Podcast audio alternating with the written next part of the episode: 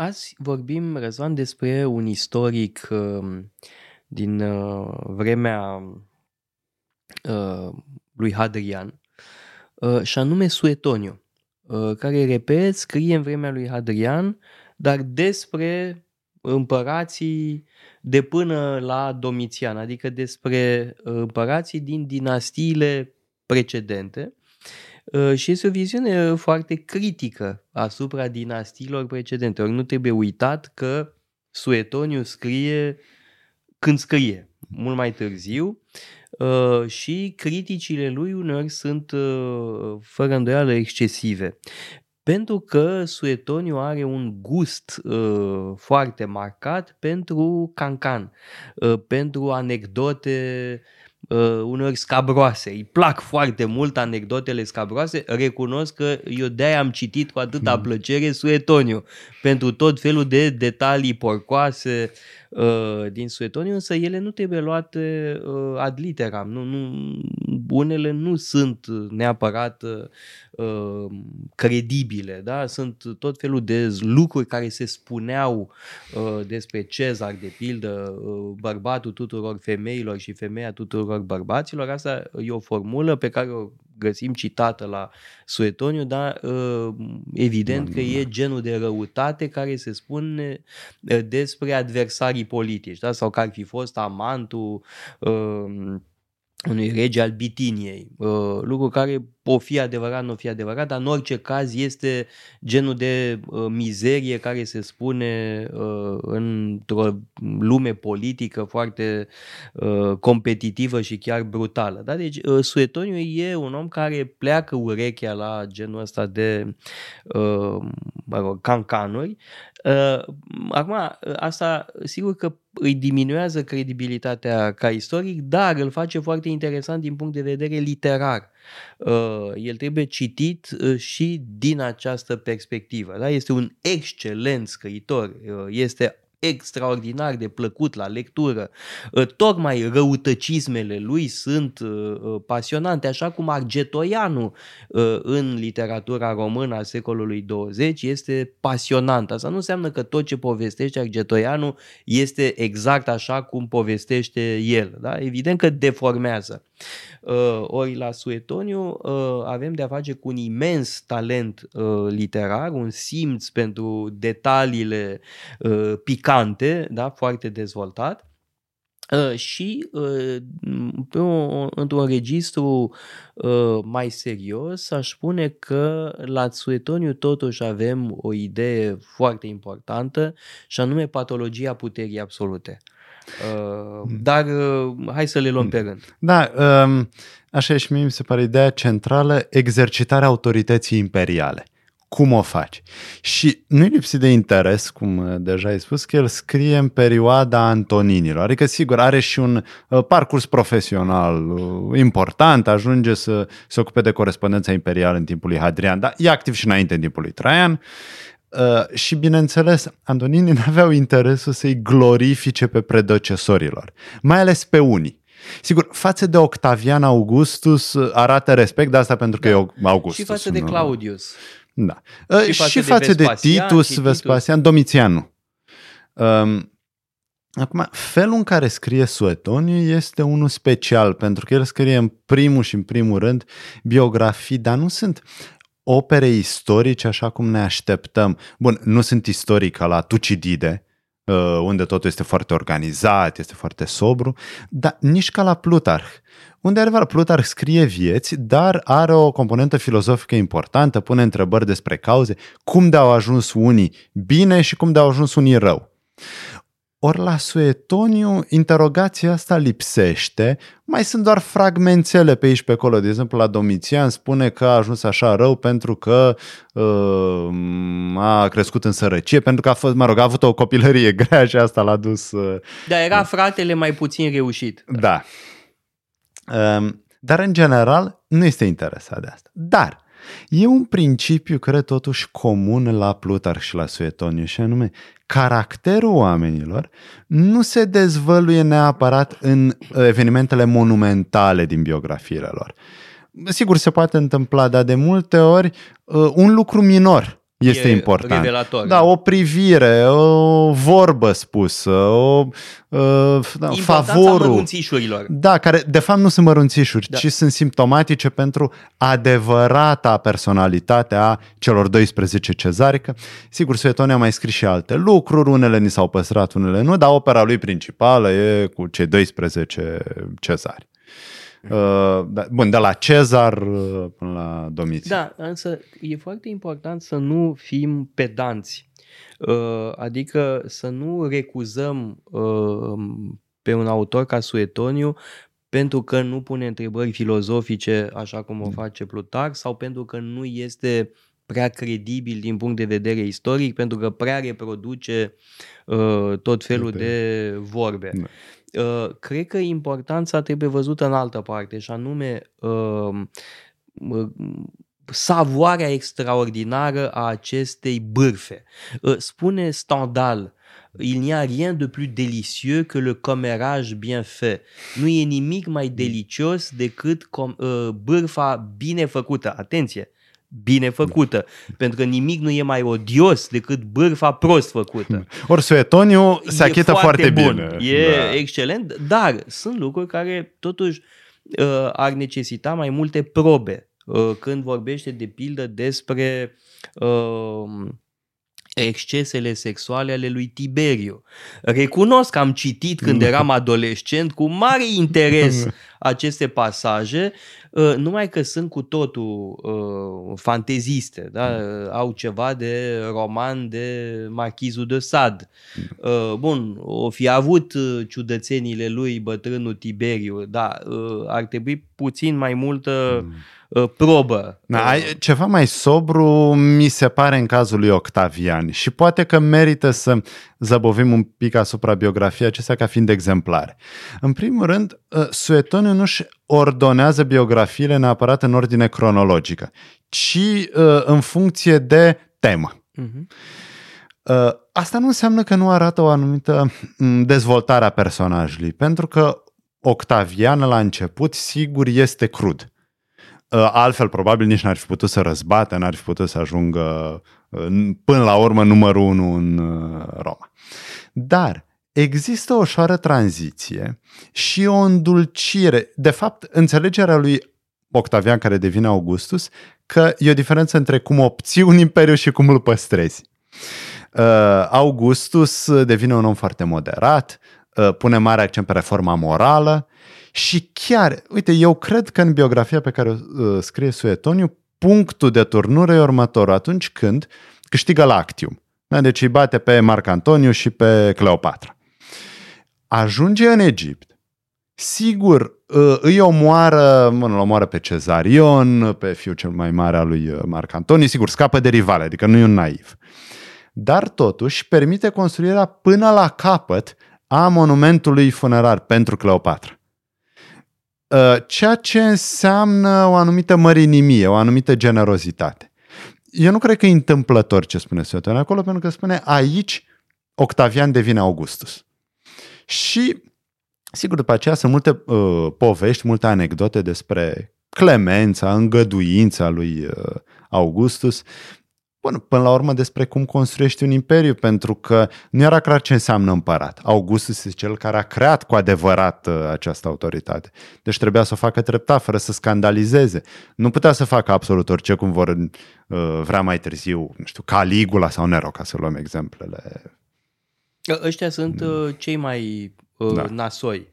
Uh, Caligula, Nero... Mm Domitian, aș spune da, că e, asta e. Uh, The Hit Parade, dar cei mai răi și uh, aș vrea totuși să spun despre Tiberiu că aici chiar nu, uh, nu sunt în acord cu viziunea pe care o propune, nu numai în detalii.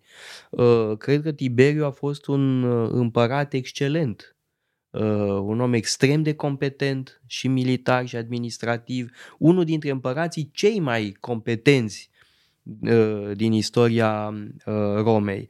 Uh, ori viziunea pe care ne-o propune Suetoniu este groaznică. absolut groaznică. Uh, și aici, uh, sincer să fiu, cred că e nevoie de o revizuire Deci tu zici imagini. că e cel mai nedrept aici față Ai, de Acolo Tiberius. mi se pare uh, foarte nedrept. Uh, după aia, sigur că mai sunt, um, uh, de pildă, Caligula evident că era, mă rog, avea o problemă psihică, da. cel puțin. Da, aici lasă Dar omul avea totuși o coerență, uh, pentru că dacă citim biografia lui Caligula de uh, Suetoniu, avem impresia că era nebun și atât. Hmm. Ori nu era nebun și atât. Dar era nebun, de acord, da. se poate susține. Dar dacă te uiți la uh, faptele lui, ele totuși au o coerență și e vorba de o politică antisenatorială consecventă, da? cu dorința de a umili uh, senatorii, de a umili senatul. Uh, e o, o politică anti-aristocratică. Uh, da, e celebru episodul cu Calu, când Caligula și-ar fi făcut Calu senator. Acum, putem să uh, vedem episodul ăsta în cheia clasică, și anume Caligula era țăcănit complet și nu mai înțelegea diferența dintre om și cal, sau spunea că până și calul meu este mai util decât voi. Bă, în Parlamentul actual am putea trimite cai și probabil ar fi mai potrivit. Uh, de altfel avea o poezie păstorel Teodoreanu uh, când era Zăroni, uh, ministru al agriculturii.